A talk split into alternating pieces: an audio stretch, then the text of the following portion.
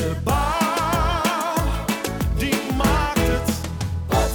Welkom, leuk dat je weer luistert. Dit is aflevering 23 van de Bouw Maakt het podcast. Mijn naam is Iman de Vries en dit is een hele bijzondere aflevering. Van normaal drink ik eigenlijk alleen maar tegen het einde van een podcast een kopje koffie met Maxime Verhagen. Maar Maxime gaat Bouw Nederland verlaten en met pensioen. Althans, dat is de bedoeling en ik vraag me een beetje af of dat ook echt zo is. Maar eh, daar gaan we achter komen, denk ik. Maar in deze aflevering staat in ieder geval wel in het teken van zijn afscheid. En daarom is hij ook mijn enige gast. Dus welkom, Maxime. Ja, dank je. Ja. Leuk om er weer, eh, weer te zijn. En, eh, en dit keer een extra lange, heb ik begrepen. E- extra speciale lange editie eigenlijk eh, in plaats van de, de koffie met Maxime eh, intro. Die hoef ik dus ook niet in te starten deze keer. Dus. Nee. Nou, we hebben het dus aan alle leden van Bouw Nederland en, en ook aan het personeel gevraagd van, goh, wat zou jij nog graag willen vragen aan Maxime? Ja, hij komt er al aan. Oh, oh, een beetje, een beetje angstige blikken zie ik al. Voor die vertrekt. En ik heb van wat mensen dus, eh, die heb ik vorige week gesproken en gebeld en met hun hun vragen opgenomen. Dus zullen we gewoon maar beginnen met de eerste vraag? Ik ben benieuwd. Ja, laten we maar beginnen. Ja. Nou, de eerste vraag is van eh, Rini Barendrecht. Die is directeur bij eh, Jacques Barendrecht. Hallo Maxime. Jij was voor jouw tijd bij Bouw Nederland eh, actief in de landelijke politiek. En waar ik dan benieuwd naar ben, is eigenlijk hoe keken ze in de politiek in het algemeen aan eh, tegen de bouw en in het bijzonder tegen de infra? En is jouw beeld, na jaren voorzitter zijn geweest van Bouw Nederland, nu anders? De normale omstandigheden en ontwikkelingen daargelaten. En heb jij in jouw bestuurlijke functie van Bouw Nederland de politiek anders naar de bouw en infra kunnen laten kijken? Nou, ik ben benieuwd en ik hoor je antwoord graag.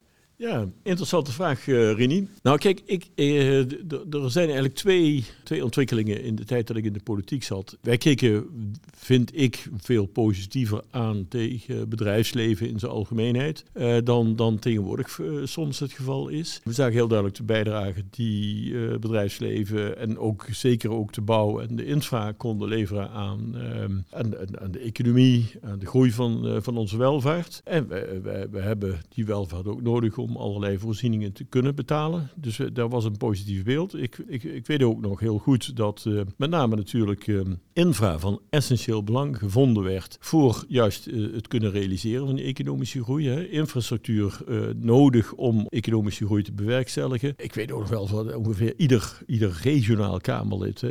Ik was geen, ook al kwam ik uit Limburg, niet echt een, een regionaal Kamerlid, want ik, ik woonde in, in, in Zuid-Holland en ik was ook meer ja, op basis van, van kennis op bepaalde terreinen was ik, was ik eh, op die lijst gekomen. Maar je had echt regionale Kamerleden, zeker bij, bij de partij waar ik zat. En bij iedere bespreking van het MIRT, eh, dus het meerjaar infrastructuurprogramma, daar, eh, daar, daar werd dan wel weer een regionale weg ergens in Limburg of in Twente of in een dijk of een, een, sluis in Friesland werd wel geopperd. Hè? Daar, daar kon je je ook als, als regionaal Kamerlid kon je daarmee mee profileren. Dus daar werd echt wel positief naar gekeken. Op een gegeven moment hebben we natuurlijk wel te maken gehad met, met de bouwfraude. of de bouwaffaire, zoals we dat bij Bouw in Nederland altijd noemden. En daar, daar, daar kwam natuurlijk toch gewoon wel een negatief beeld eh, naar voren. Ik moet zeggen dat, dat toen eh, de, mijn, mijn voorganger bij Bouw in Nederland, Elko Brinkman, eh, dus er ook voor gezorgd heeft dat het toch in goede banen is geleid. eh, juist vanwege het belang van woningbouw en het belang van de infrastructuur. En nou kijk, dat beeld is in de jaren dat ik voorzitter zelf ben geweest, is dat beeld van die hele bouwaffaire is, is natuurlijk ja, bij mij eh, helemaal niet aan de orde geweest. Integendeel, we, we zaten te zoeken van hoe kunnen we juist ook weer on speaking terms komen, goed overleg krijgen met, eh, met die overheid. Dus het beeld wat, wat ik eh, gekregen heb van, van de bouw en de infra is eigenlijk veel positiever geworden, ook in, in die jaren. Zeker ook omdat ik enorm ja, onder de indruk was ook van, van, van de creativiteit, van de innovatieve kracht van eh, ja, ik bedoel, alles, alles wat je, wat je om je heen ziet is, is gemaakt door de bouw en de infra. En ja, ik, ik, ik, ik ben wel trots op, eh, op, op zo'n sector en ik zag ook de trots eh, bij vele bedrijven. Ja. En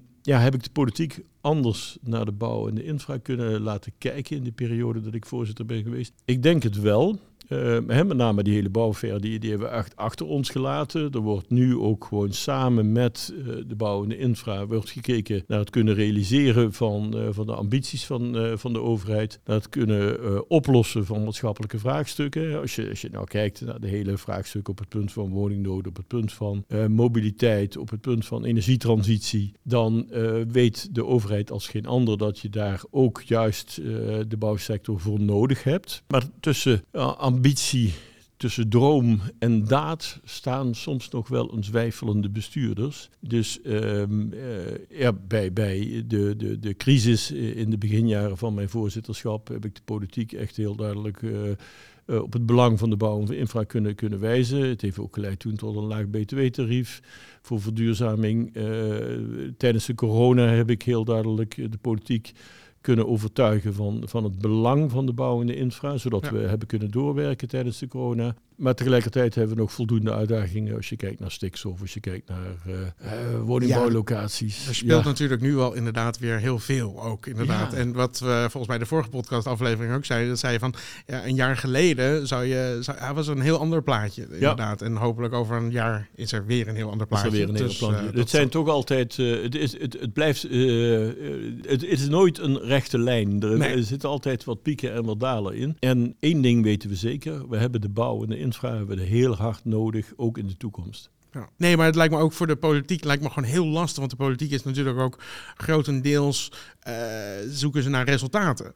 En als die resultaten er niet zijn, dan wordt het al snel afgeschoven op een sector. Zoals van, ja, die werken, die willen niet meewerken. Of die, die blijven een beetje achter. Of, en dat is ook al heel snel de publieke opinie wat dat betreft. Terwijl eigenlijk als je kwam voorheen helemaal, wist ik heel weinig van de bouw. En nu met de podcast kom je bij zoveel bedrijven en dan zie je wat er allemaal bij komt kijken. En hoe moeizaam dat is en hoeveel energie mensen daarin stoppen om ja, zo'n zo'n bouwproject te bereiken. Waar je vroeger gewoon langs liep en dacht van, oh, dat is opgeschoten. Dat is opgeschoten. Ja, maar het, het, het, het, het mooie is natuurlijk toch dat je in een, in een sector zit waar eh, in, niet alleen enorme trots is op wat, wat eh, men, men zelf maakt, hè, maar eh, toch ook een enorme drive om, om iedere dag weer toch creatiever en, en, te worden, Ja. om, om, om nieuwe oplossingen te bedenken. En ja, dat, dat, is, dat is toch wel heel fraai. Maar ook als je, als je kijkt, eigenlijk, noem maar op, naar aanbestedingen, hoeveel werk daarin gaat zitten, ook door degene die die aanbesteding niet winnen. Hè? En iedere keer toch weer eh, de accu vol en, eh, en er tegenaan. Want eh,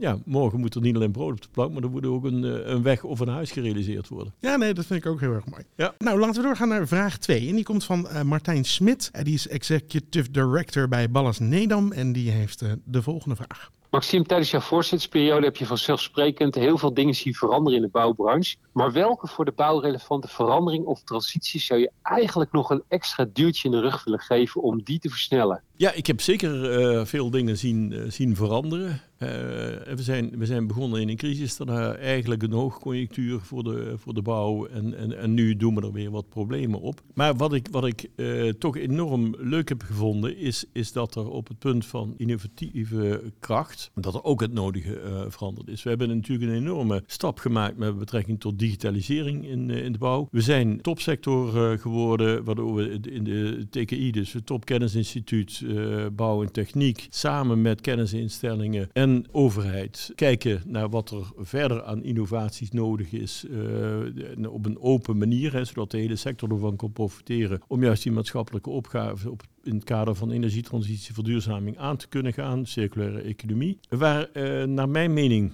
enorme stappen zijn gemaakt als het gaat over, over juist over duurzaamheid en over eh, circulariteit. Waar, eh, waar je nog een, een, een, extra duwtje in, in, in de rug eh, nodig zou hebben als, eh, als sector, is volgens mij toch eh, eigenlijk je, je, je milieu-impact in, in zijn totaliteit. Ik denk dat de, de komende jaren zal de discussie meer en meer gaan op zeg maar de CO2-uitstoot die je in het bouwproces realiseert, gebruik van grondstoffen, et cetera. Dus die, die hele discussie die zal, ja, ik denk dat je, dat je eh, ook gewoon een, een, een bepaalde beschikbaarheid gaat krijgen van, van CO2 die je mag gebruiken eh, om, om eh, je bouwproces te realiseren. Dus daar zullen we toch stappen vooruit moeten maken in die verduurzaming eh, van het bouwproces zelf. Niet in, in duurzame producten leveren, hè, dus bijvoorbeeld een energie-neutraal huis of een natuur-inclusief huis. Tuurlijk, die, die, die, die trend zal doorzetten, maar ik ben ervan ook overtuigd dat, dat men nu veel meer ook in de komende periode gaat kijken naar welke materialen gebruikt je, eh, welke CO2-impact hebben die materialen als zodanig. eh, dus daar de CO2-impact van, van, van een huis of van een weg zal een veel grotere rol gaan spelen bij het gunnen van, van de opdrachten. We zien het nu al een beetje bij het emissiearm bouwen, hè, dat je weinig of geen stikstof mag uitstoten.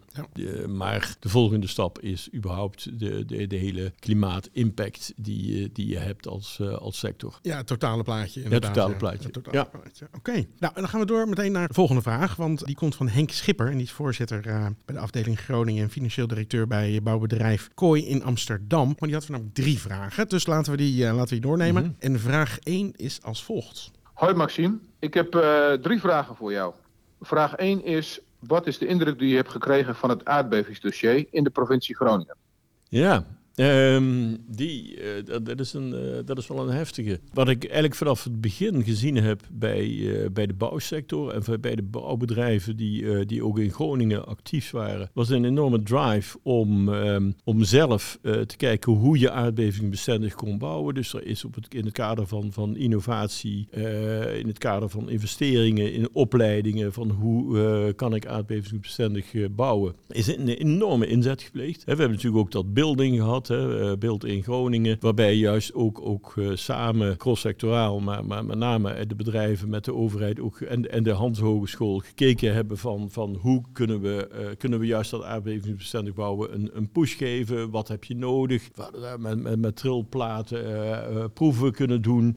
Dus er is een enorme inzet geweest van het bedrijfsleven zelf om klaar te zijn als ja, de, de verwachte opdracht van, van het aardbevingsbestendig maken van alle woningen en scholen en andere gebouwen in, eh, in Groningen, als die dan los zou komen. En, en ja, tegelijkertijd een enorme bureaucratie van de zijde van de eerst van de NAM, daarna van, van eh, allerlei andere instanties die zich daarmee moesten gaan bemoeien vanuit de overheid. Eh, ja, en, en eigenlijk nauwelijks iets gerealiseerd. Hè. Ik bedoel, als je kijkt naar hoeveel gebouwen en hoeveel huizen eigenlijk versterkt zouden moeten worden. Ook nog eens gecombineerd met, eh, met, met, met energie-neutraliteit. eh, dat dat eh, er eigenlijk enorm veel werk zou moeten komen. En, en er is heel weinig van, van terechtgekomen. Dus ik begrijp ook wel, wel een teleurstelling bij veel bedrijven, lokale bedrijven in, in Groningen. Over wat er werkelijk tegenover die, die enorme inzet en investeringen in, in, in eerste instantie is, is gekomen. Dus ik hoop nu, naar aanleiding ook van de enquête, dat eh, toch eh, niet alleen de, de, de mensen weer in veilige huizen kunnen gaan wonen, maar dat ook de, de bedrijven in Groningen mee profiteren, zodat in Groningen uiteindelijk ook niet alleen de, eh, de lasten komen, maar ook de lusten, eh, zodat er ook werkgelegenheid en werkelijk, eh, werkelijk werk eh, ja, van, de, van de kant komt. Nee, zeker mooi. Dan gaan we door naar vraag 2.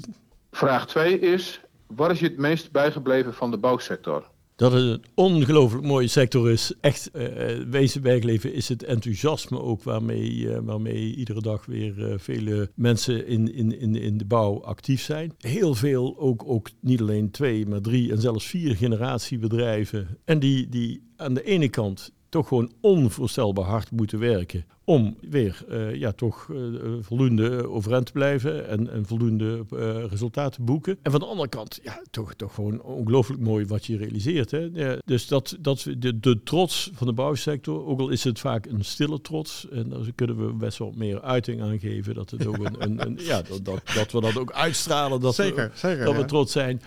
Dat is me het meest bijgebleven. Maar ik moet zeggen, bij ieder bedrijf wat ik bezocht, enthousiasme, de, de, de, toch, eh, en ook het mooie van, van deze sector. Ja, dat is me het beste bijgebleven. Ik vind vooral die stille trots wat je zegt heel grappig. Want ik kom met mensen en die hebben een hele projecten en er zit jaren van innovatie en, en kosten en gedachten en, en toch ook risico nemen bij. En dan is het klaar en dan zeg je, nou, dan ben je toch wel heel blij. Ja, dat is wel tof. Ja.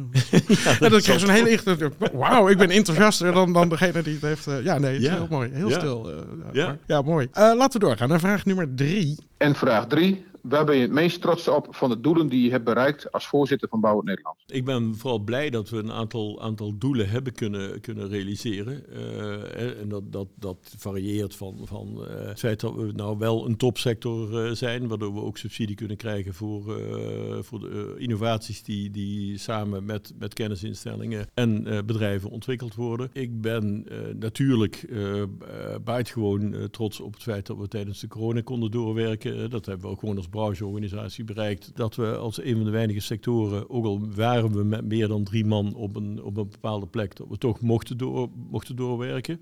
Dus dat we ook dat samen met de bonden, samen met de RIVM en, eh, en andere organisaties in onze sector, dat we, dat we toen zo'n protocol hebben kunnen maken waardoor we konden doorwerken. Maar eigenlijk het meest trots ben ik op het feit dat toen ik begon, toen stond echt de, de- ter discussie, moeten we nog wel een bouwend Nederland hebben? Eh, bij heel veel bedrijven, ja, wat heb ik eraan om lid te zijn van een organisatie, van een brancheorganisatie? En die vraag wordt nu niet meer gesteld.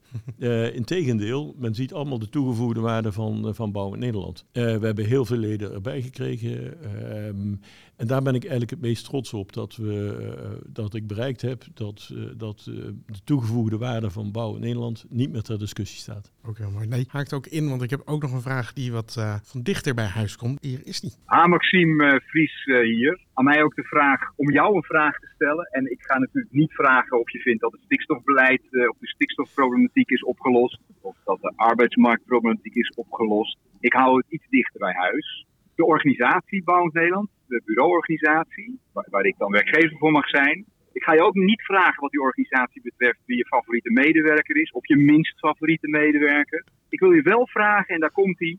Hoe heb jij de afgelopen tien jaar de organisatie zien ontwikkelen? En daar mag je iets positiefs of iets negatiefs van maken. Maar mijn interesse zou vooral liggen in die vraag.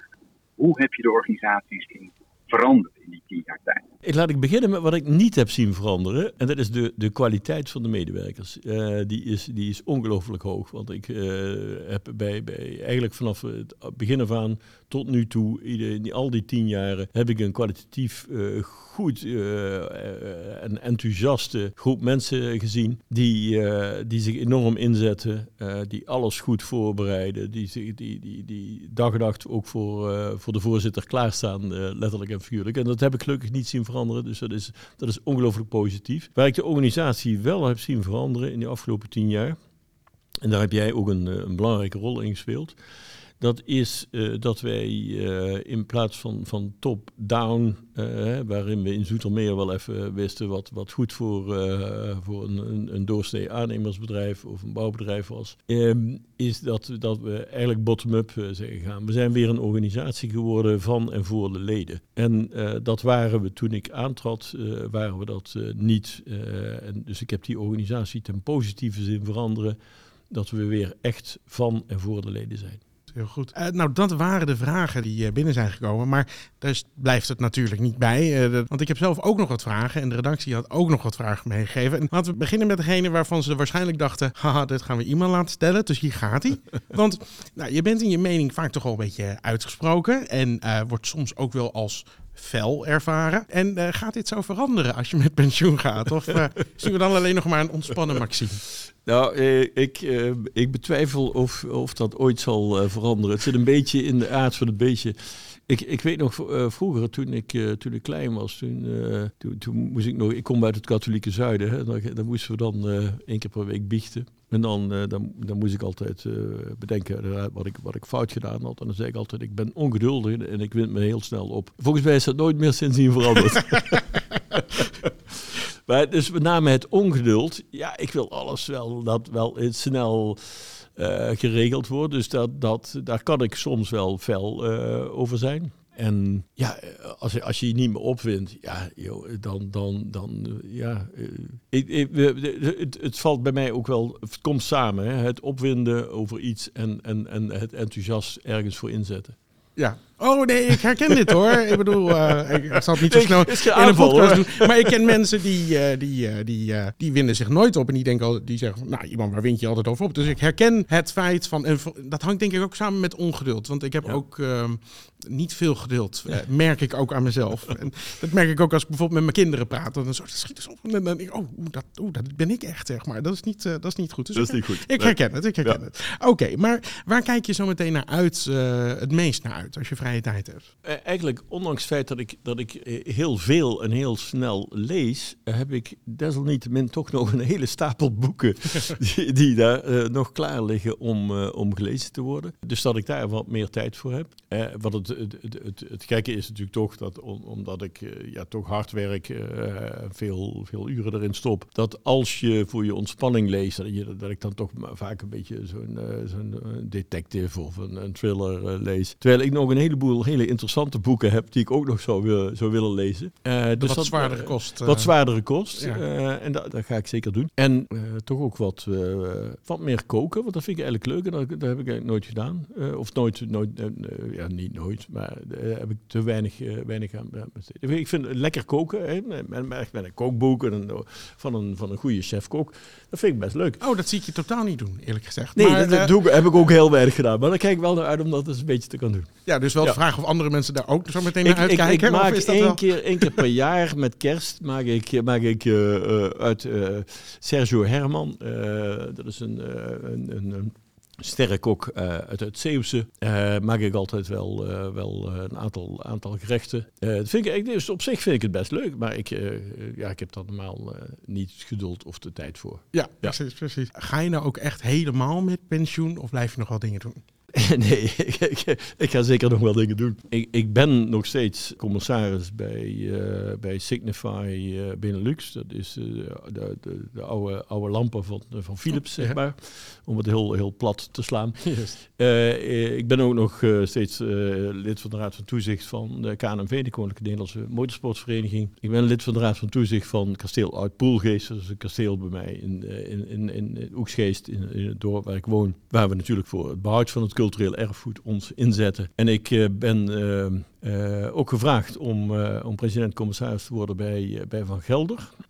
Infrabedrijf, een van- de leden van Bouw Nederland. Eh, dus ik blijf ook nog wel betrokken bij, bij de infrastructuur, bij de bouw. En ik, ehm, ik blijf natuurlijk ook nog wel nog anderhalf jaar vicevoorzitter van de FIEC, de Europese werkgevers in, in de bouw. Dus ik, ik, ik blijf nog wel het nodige doen. En ik, ik ga ook. eh, Dat toch ook nog wel iets in de bouw doen. nee, het is niet mijn. Nee, maar dat zit ook niet in de aard. Ik bedoel, eh, volgens mij is het ook niet goed als je, als je er helemaal niks meer gaat doen. Maar ik, ik zal wel meer vrije tijd hebben dan nu. Ja, Ja, dat wel. maar het lijkt me ook raar, want volgens mij eh, komt over als iemand die ook gewoon graag werkt en daar veel plezier en mogelijk zelfs ontspanning uithaalt. Ja, ja, dat klopt. Ik, ben wel, ik, ben, ik werk min- minder hard dan, dan of ik zal minder hard werken dan, dan ik nu doe. En, en, en, en zeker ook, ook in vergelijking met, eh, met de politiek. eh, de tijd dat ik daar eh, actief was, maar helemaal niks doen, dat lijkt me alleen maar. Ik ben ook geen type om achter de uraniums te zitten of, of alleen maar te duiken of, of diepzee te duiken of alleen maar eten te koken. Ja, nee, dat- precies, Zo zit ik niet in elkaar.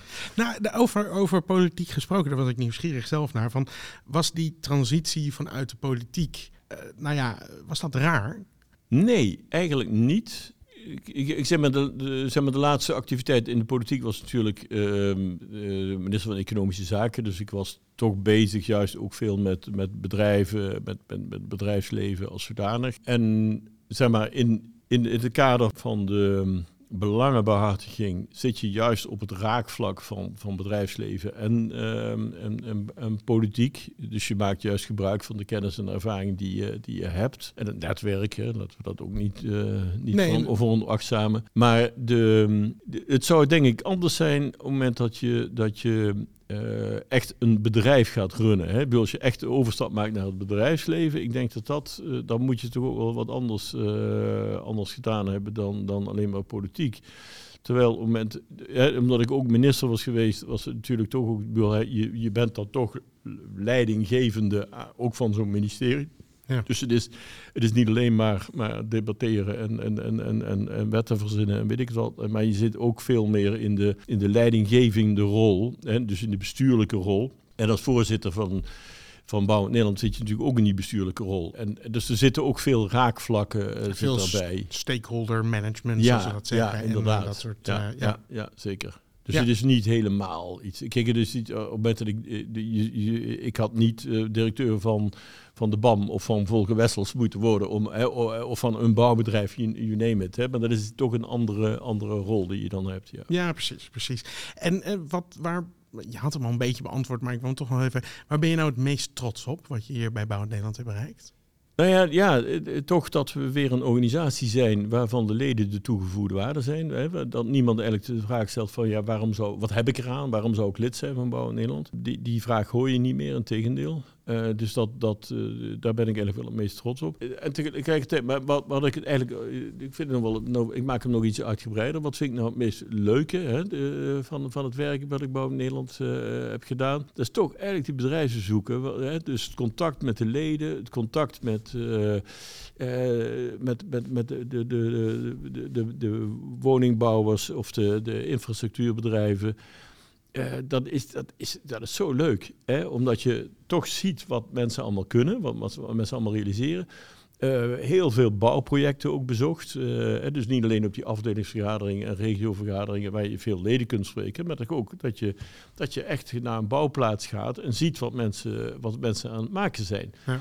En dat is, dat, is, ja, dat is toch iets wat, wat ik eigenlijk eh, ja, eh, toch wel zal missen. Die, die veelheid aan contacten die, eh, die je op dat punt had. Ik wil bij, bij, eh, in mijn rol als, als, commissaris bij Van Gelder zal ik zeker ook, ook bouwprojecten gaan, gaan bezoeken. Maar de, de veelheid, eh, dat is, zo- is natuurlijk, juist als voorzitter, is dat, is dat eh, ook altijd een genoegen. Ja, zeker. Ja. Snap ik. En dan heel even de andere kant van de medaille. Want je hebt eh, natuurlijk ook gewoon in de afgelopen tien jaar veel bij Bouw Nederland gezien en gedaan. En is er nou iets wat je anders had willen doen? Of had, iets wat dat je daar echt eh, meteen in het, in het hoofd springt dat je denkt, nou, als ik dat anders had kunnen doen, had ik dat graag gedaan. Ehm, ja, ja, ja, wat anders willen doen. Nou, ik had wel een andere uitkomst willen zien. Ik, stikstof vind ik nog steeds een, een van mijn grote frustraties. Eh, want kijk, het, het, het aardige wat we natuurlijk toch gewoon... eh, en zo is het Bouw in Nederland ook veranderd als, als organisatie... is dat we veel minder alleen zelf als Bouw in Nederland doen... maar steeds meer ook met andere eh, organisaties. Dat de samenwerking met Techniek Nederland, met de NEPRO, met Bouwers NL... eh, met eh AVNL, eh, dat die veel beter is geworden. Maar dat je dus ook met partners gaat kijken van hoe kan ik mijn belangen het beste behartigen. Dus dat je dat niet meer alleen doet. En zoals we bijvoorbeeld bij de stikstof gedaan hebben, samen met Natuurmonumenten, Natuur en Milieu, LTO, dus de Land- en Tuinbouworganisatie, en VNO. Dus dat je niet alleen kijkt van jongens, wat kan ik zelf als bouw, eh, dat, dat wij eh, willen bouwen, eh, dat is evident. Hè, maar dat je een, een gezamenlijk met de ene kant natuurorganisaties en aan de andere kant de boerenorganisaties een plan maakt hoe je die stikstofproblematiek kunt oplossen. Ja, dat, dat is natuurlijk iets wat, wat, we, ja, wat tien jaar geleden on- bijna ondenkbaar was geweest, hè, dat, je, dat je dat deed.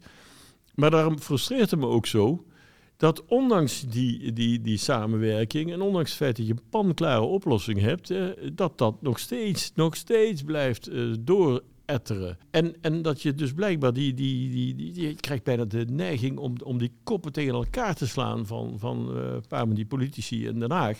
Van jongens, hier heb je het verdorie, hier los het nou ook op. Hier, hier heb je een panklare oplossing, kun je zo mee aan de slag, kun je morgen en de natuur herstellen en de boeren toekomst geven en de bouw helpen. Ja. En, en, en dan verdorie doen ze het nog steeds niet. Hè? Dus dan, ja, eh, dus wat had ik anders willen doen? Ik had het, ik, ik, ik weet ook niet goed hoe ik het anders had moeten doen, maar ik had het wel al een andere uitkomst gewenst. Ja, dat snap ik, dat snap ik. Ja, dat snap ik.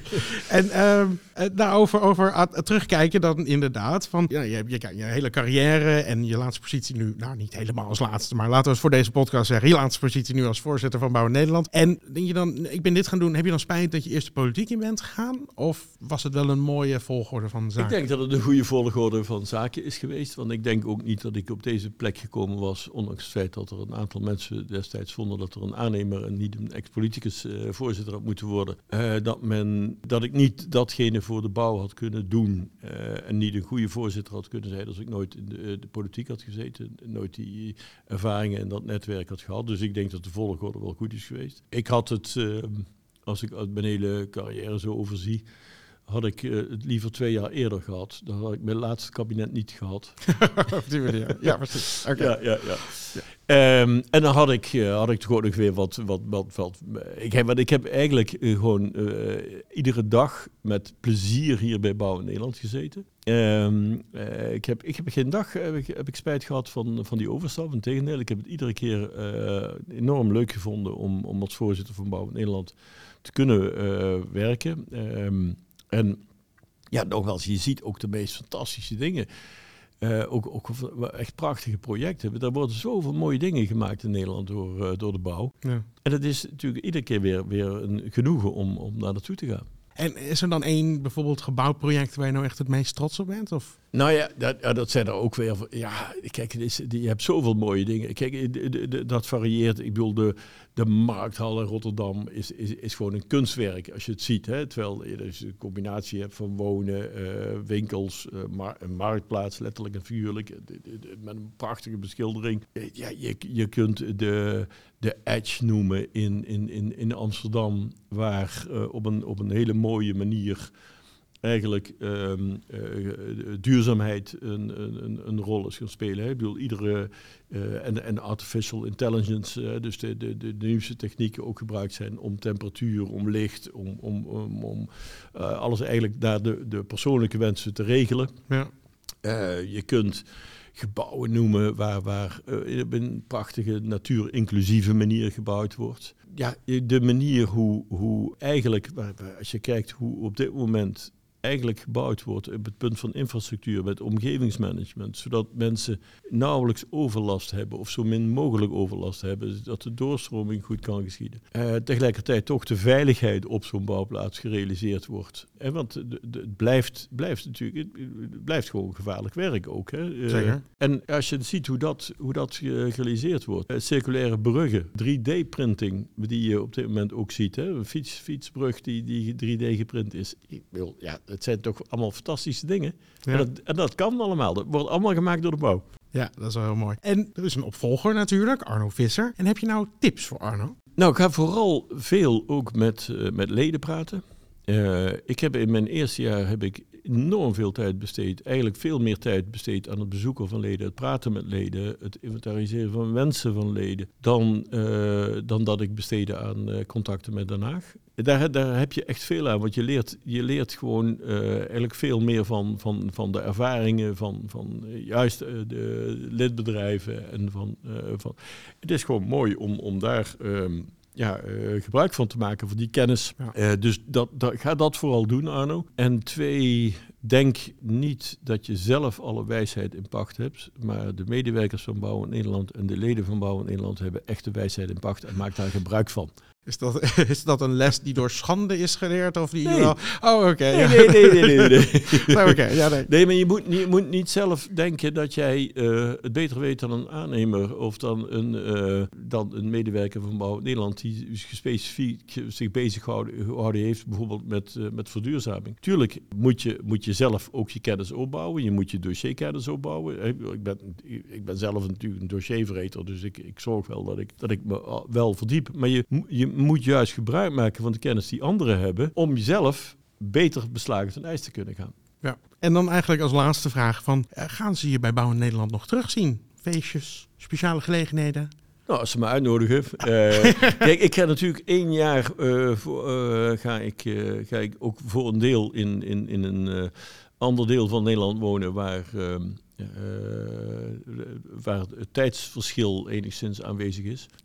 Wat zo'n zes uur ehm, eerder, later, zes uur later is. Ja. Ja. Dus ik, ik, ik zal niet iedere dag hier binnen kunnen lopen. Maar ehm, één kom ik nog wel regelmatig naar Nederland. eh, uiteraard ook voor, voor de commissarissenvergaderingen. En eh, als ik een uitnodiging krijg van Bouw Nederland bij, bij een speciale gelegenheid of bij een feestje, dan, eh, dan kom ik met alle plezier. Nou, heel mooi. Ehm, zullen we afsluiten? Heb je nog een soort laatste woorden voor iedereen, voor alle leden en werknemers die deze podcast nog aan het luisteren zijn? Nou, ik, ik wil om te beginnen eigenlijk, eigenlijk ehm, alle leden van, van Bouw Nederland en al hun medewerkers wil ik eh, ongelooflijk bedanken voor de prachtige tijd die ik, eh, die ik gehad heb eh, bij Bouw Nederland als, als voorzitter. Ik heb het een voorrecht gevonden om voorzitter te mogen zijn van, eh, van deze prachtige club. En ik hoop eh, uiteraard jullie nog, eh, nog vaak te zien. Want Nederland kan niet zonder de oplossingen die de bouwsector kan leveren voor, voor allerlei maatschappelijke vraagstukken waar we voor nu staan. En waar ze me in ieder geval nog, ook, ook